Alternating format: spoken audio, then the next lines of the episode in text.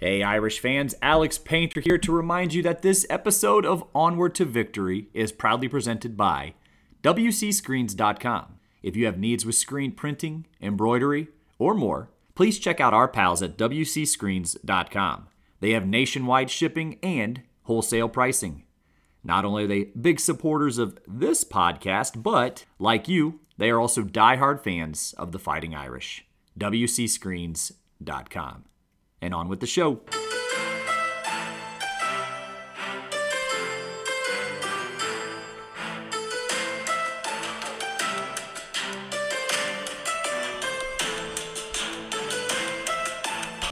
All right, level with me here for a second. Raise your hand, nod your head, or even give the infamous finger pistol if you have stepped foot in that ever so notorious neighbor of Notre Dame. Yes, friends, I am talking about the Linebacker Lounge. Now, hopefully, if and when you have provided patronage to the establishment, you are of legal age, but maybe a story on that later. Anyways, today's offering is about the early history of the linebacker, as well as its, we'll call it an inexorable connection to Notre Dame football. So buckle up those chin straps, Irish fans. This is Onward to Victory.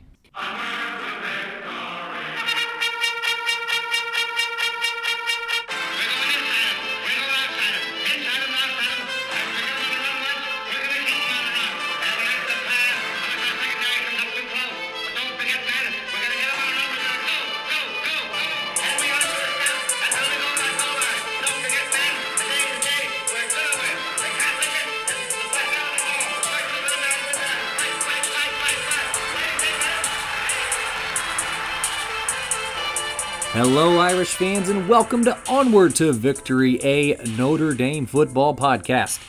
My name is Alex Painter, and welcome to the 83rd episode of the show.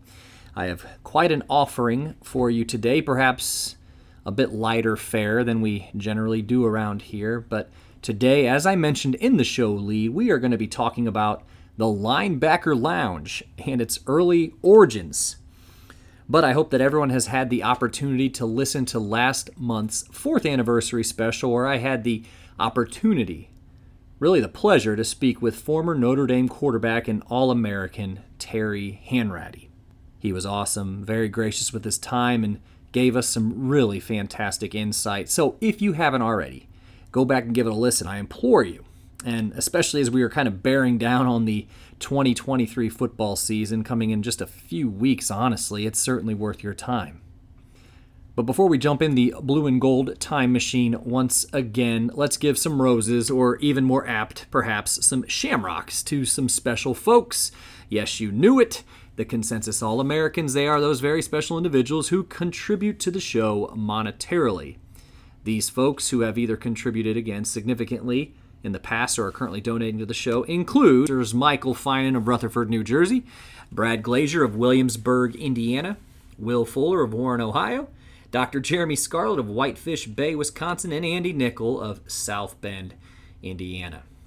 Thank you all. And if you'd like to join the ranks of the Consensus Americans yourself, please feel free to visit the virtual collection baskets at paypal.me slash onward to victory or patreon.com slash onward to victory podcast. If you aren't in a position to give, hey, no worries. You can still like, subscribe to the podcast, leave a review, or tell all your friends and family about the show as well. Now, as I'm recording this episode, uh, it was just broken a few hours ago, several, I guess, at this point, that 1907 Heisman Trophy winner, Mr. Notre Dame himself, Johnny Lujack, has passed away. Rest assured, I will be doing an episode about Mr. Lujack. He's very special to the program, to the history of Notre Dame, and just a beacon of that spirit of Notre Dame that we'd like to talk about here on the show. And there's going to be tributes pouring in. You know, he was a fantastic college football player. He was a really good professional player. He was a World War II veteran and an excellent ambassador for Notre Dame over the past six, seven decades seven plus decades, really, now that I'm doing the math in my head. So the tributes are going to be pouring in. Rest assured, Onward to Victory will be doing something for Johnny Lujack, uh, a hero of the shows, even. Uh, but I'm going to kind of take a maybe a different angle, find a different story, maybe a chapter of his life not often told, but that one that is telling of the kind of person that he was. He was magnificent. So that's going to be coming before the season starts, rest assured. So uh, rest in peace always to Mr. Johnny Lujack. died today, July 25th, 2023, at age 98. All right, but to the task at hand for now. To get everyone acclimated, the linebacker lounge is situated, oh, about a 15 minute or so walk from Notre Dame Stadium to the southeast. But really, though, if you cross the street, which is East Angela Boulevard, you're already in the shadow of the baseball and softball stadiums as well as the track and field facility. It's honestly one of those places that you are about as close as you can get to campus while still being off campus. And personally, I have been there a few times, I suppose, over the years. And listen, it's a cool place, mostly because it's been around for so long and it's so close to Notre Dame. So I definitely think it hits people in that nostalgia bone quite a bit. But yeah, I mean, other than that, I don't mean this as a slight, it's just kind of your typical neighborhood bar. Um, and speaking of, I'm actually cracking open a Yuengling for this one. Because yes, we are talking about a bar, but we are also talking about a good Pennsylvania man today. And though Pottsville and Pittsburgh are a couple hundred miles away, they still have very close ties, and well, for today, uh, Yuengling is just going to have to do. So, for this first bit, I assume the statute of limitations has passed, which is a great way to start any anecdote, right? But the year was 2015. It was actually in February because it was right after Father Hesburgh had passed away, and I was in South Bend on a work trip, actually. But as it were, I was successful in sneaking in my then 18 year old brother, Colton, who had accompanied me on said trip. So we were obviously well behaved and we didn't stay too terribly long. And I think since we have both kind of battened down the hatches, so to speak, but uh, we were both possessive, especially at the time, a bit of a rebellious streak. Uh, the only difference was Colton was young and just following his older brother, who probably insisted everything was going to be cool. So I had no excuse for such a move. I was plenty old enough to know way better, but still a fun memory, and uh, not to be too self critical here. People sneak into bars all the time. Uh, my wife have been into the backer, and it's just always been a great time for us as well. But, anyways, what is the provenance or origin of the Linebacker Lounge? To begin our journey, let's head to Greater Pittsburgh, Van Voorhis, Pennsylvania, to be exact. So, we're talking just a bit south of Pittsburgh, but there on January 18, 1939, a gentleman named Myron Pottios was born, and he would later become a four sport star at nearby Charleroi area high school. Myron, or Mo, as he would later be commonly called, was just a stud athletically in high school. And Mo had an older brother named Ray that kind of blazed the trail for him in high school athletics. And Mo was always quick to credit Ray with much of his success athletically. To that effect, listen to this. This is from a 2016 issue of the Herald Standard. Quote Ray taught Myron how to train back in a time when there was no sophisticated systems in place. He would improvise, said Myron, who added that in order to get the effect of lifting weights to build muscles, he'd push me around in a car to build his legs to gain lower body strength. For squats, he would put me on his shoulders, and then he would do the squats. We didn't have weights, and I continued to do that when I got to high school. End quote. And not for nothing, Ray would end up at Penn State, where he was a wrestler, and then he would later become the winningest coach at Louisburg High School, which is about an hour from State College, but Ray, in his own right, would become a Penn State legend. So, just to get reacclimated, again, we are talking about that area south of Pittsburgh along the Monongahela River, and I always hope I'm pronouncing that correctly. But Mo ends up taking three of his teams football, basketball, and baseball to the Pennsylvania State Finals as a senior in 1956 1957 and he also competed at the state level in shot put and discus. So, though they finished state runner up in all three team sports, Mo caught the attention of a certain head football coach at Notre Dame named Terry Brennan. At the time, Mo was six foot two and about 215 pounds of sheer toughness. You can tell, especially at that time, six foot two, 215 pounds. That probably went over pretty well with the college scouts. But just to interject for a moment, Van Voorhis, which is today less than 170 people, was a place where toughness was evidently bred. It was a coal mining town, which were also sometimes called coal camps. And for lack of a better phrase, these were kind of the epitome of a one horse town. So, unfortunately for Van Voorhis, their mine actually closed about six months before Myron was born. So, just to reiterate, this would have been cataclysmic for the vitality of Van Voorhis. So, these folks were hard scrabble, man, because they kind of had to be.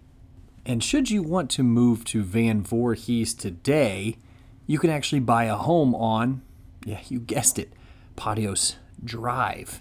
So, apparently, at some point, the very small town named a street after their native sons. I'm assuming, anyways.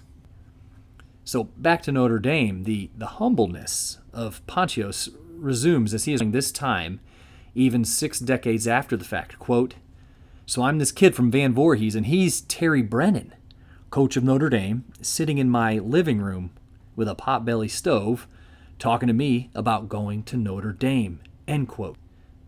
Again, this is according to the Herald Standard, but Pottios ultimately decided not to go to Penn State like his older brother had, but to go with Brennan to the University of Notre Dame. And believe it or not, Mo was not the only kid from his area who went to play football at Notre Dame that year.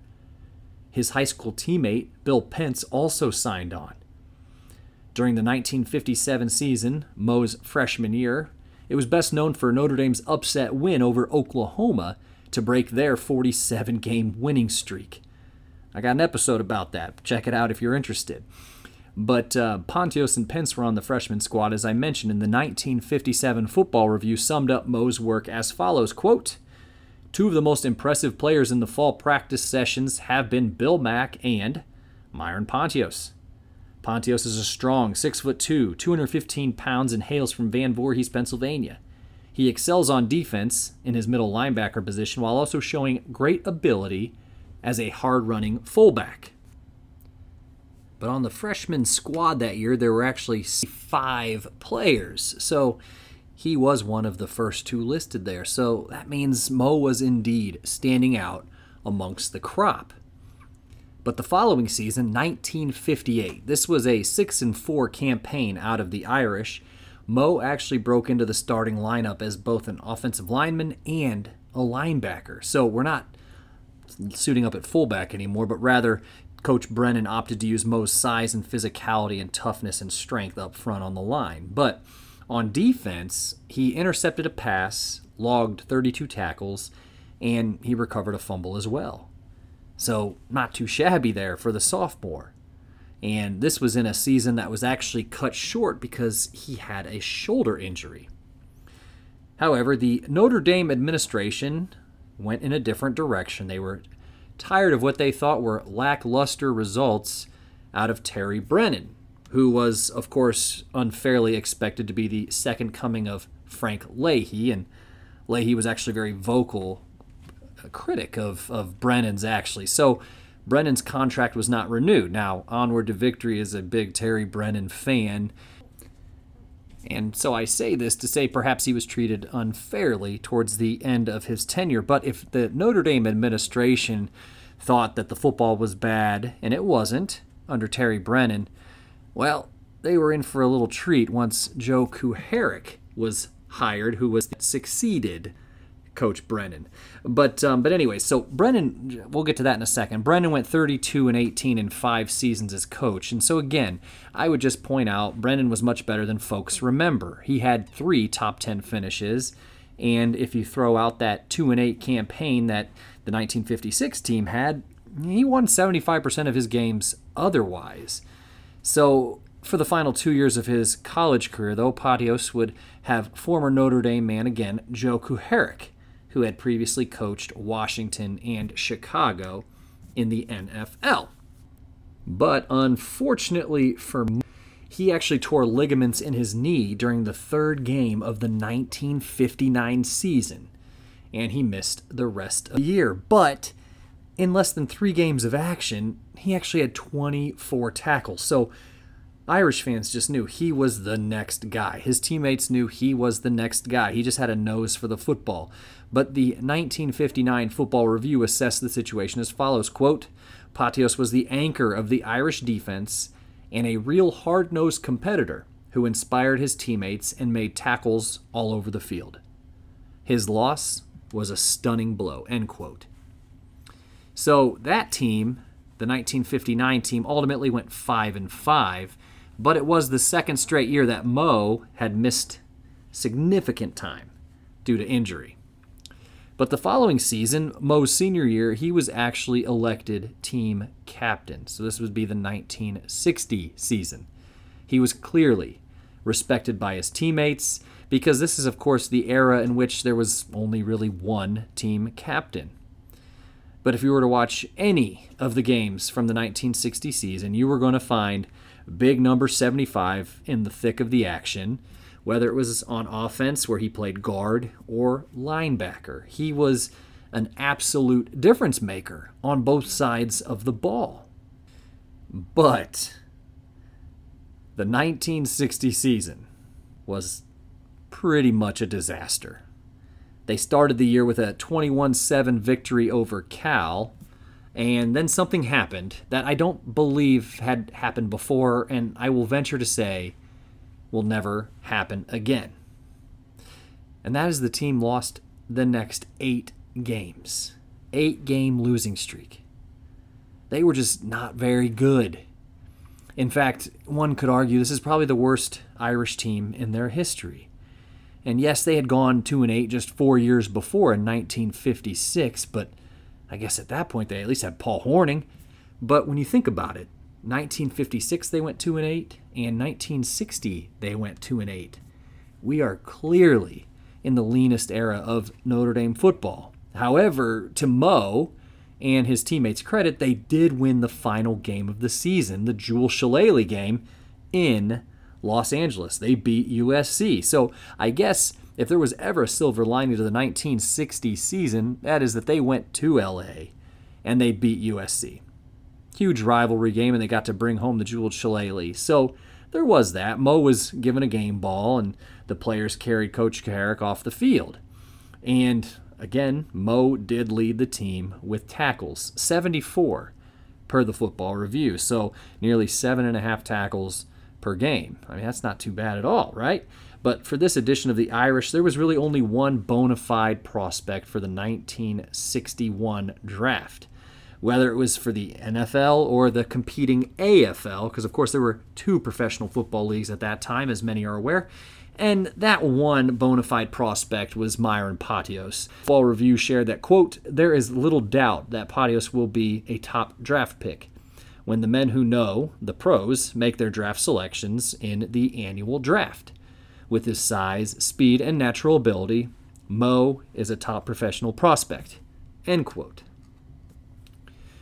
And sure enough, when the respective drafts come along, he was selected twice, once by each league.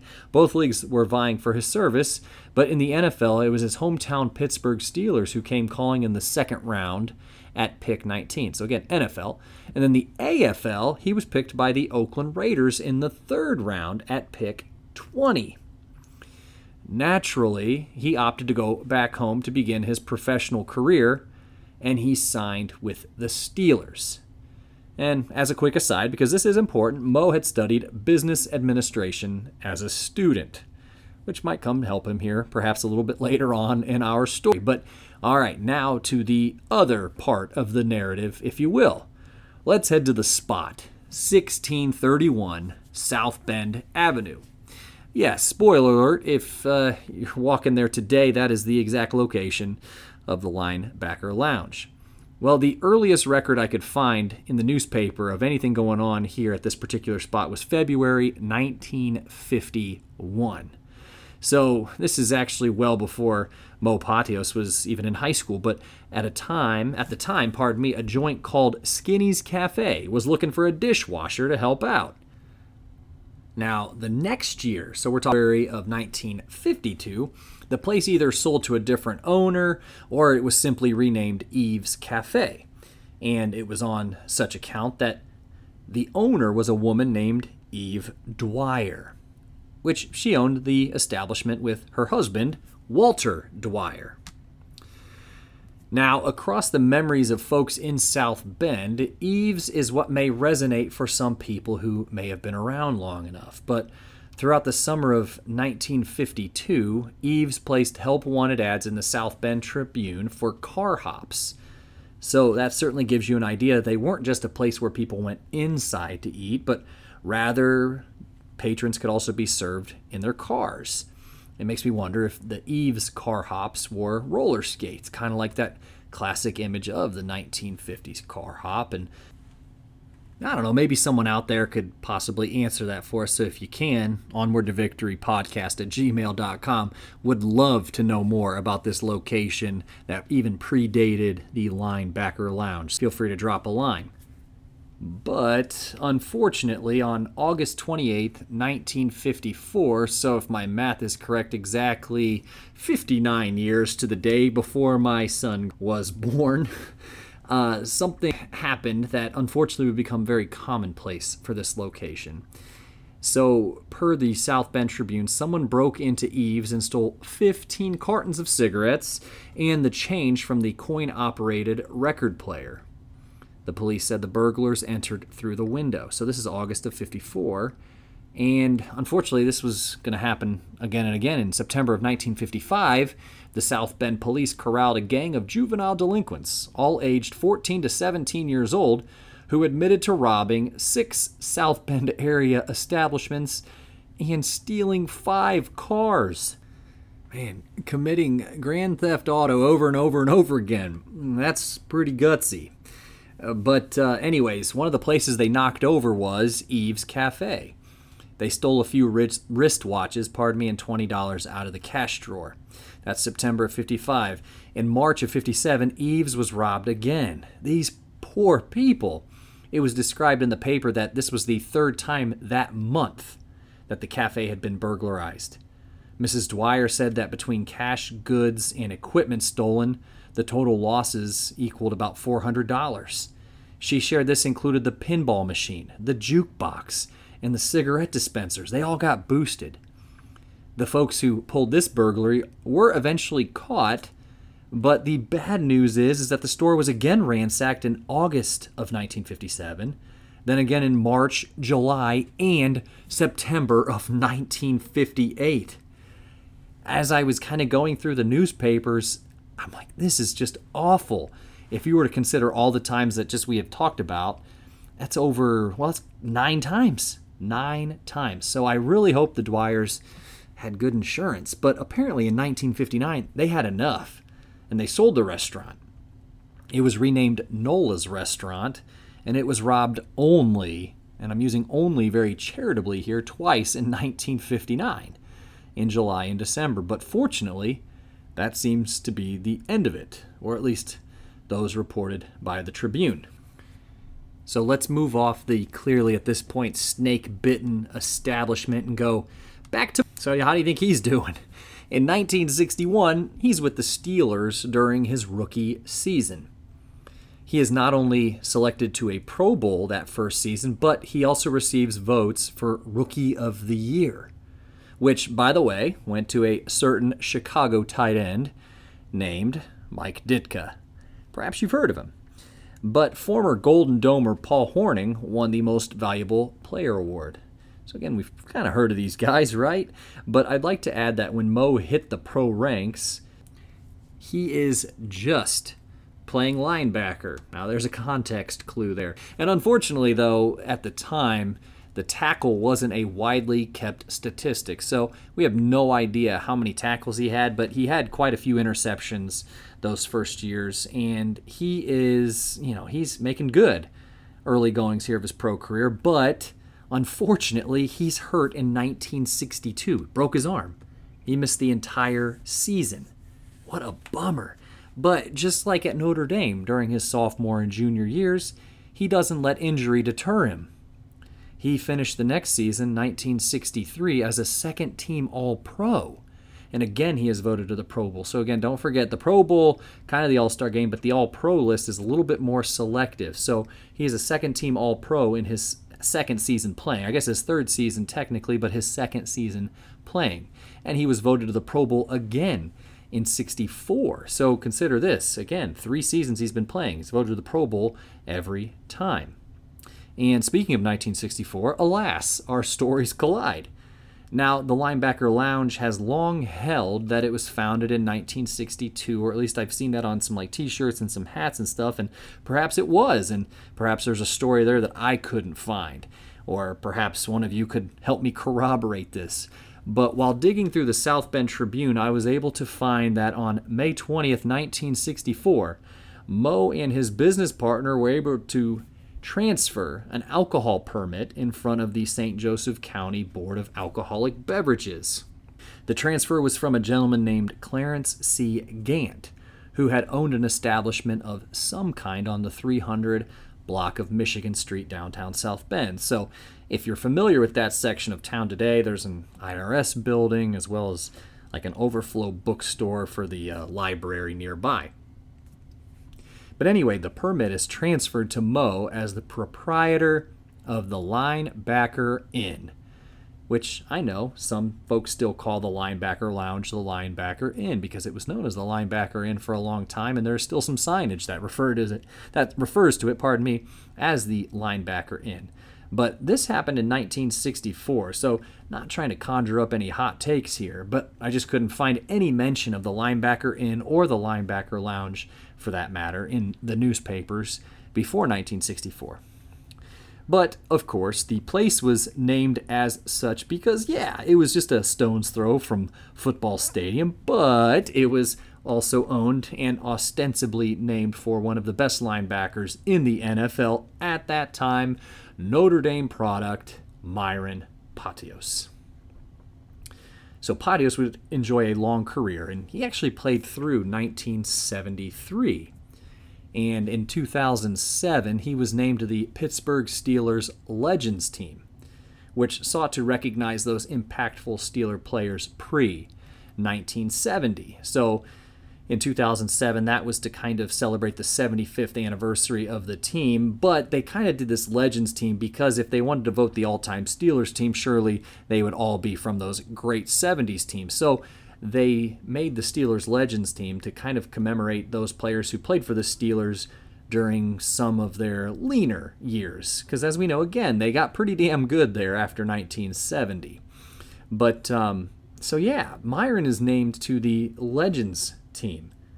And um, yeah, My- Myron, he's he's still alive today, and I'd love to talk to him about the linebacker as well as his playing career. But there you have it, folks. Uh, the short history of the early years of the linebacker lounge. So cheers, and the next time you're in the establishment, make sure you raise a glass to its founder, which would of course be Myron Pottios, but also, you know what, while you're at it, to Skinny's Cafe, to Eve's Cafe, and to Nola's Restaurant, which unfortunately just must have been quite the easy mark for would be robbers or burglars during the 1950s, because man, these poor people got got knocked over quite a bit. So, cheers to them. And if you have any more information about the linebacker, any memories to share, you know what? If you have memories of the linebacker lounge, send them to onward to victory podcast at gmail.com. you know what? Next episode, I'll read every one of them. So, if you got a good one, send it on in. But, you know, I'm going to sign off here, but just be on the lookout here as we head into August there will be a season preview episode, as there always is, and I'm kind of gearing up for that. But I have two more episodes planned. Uh, other than that, as I mentioned, the Johnny Lujack uh, tribute episode is coming. I think that's going to be a really important one. And like I said, I'm just striving to find something that's a little bit different as far as a tribute is concerned. And uh, from what will obviously be pouring in here for the next coming days, I should say and as well as I'd like to do another iconic sites at Notre Dame. So that's also coming in addition to the season preview episode. It's going to be a very busy next about five weeks before the season starts. So make sure you're subscribed to the podcast and following on Facebook if you're of the Facebook persuasion. And please know that I am ever so appreciative, again, as last month the show crossed the four year mark, that y'all are still here and still listening and hopefully still enjoying. So, this has been Onward to Victory, a Notre Dame football podcast. And in kindness, I'm your host, Alex Painter. And as always, go Irish.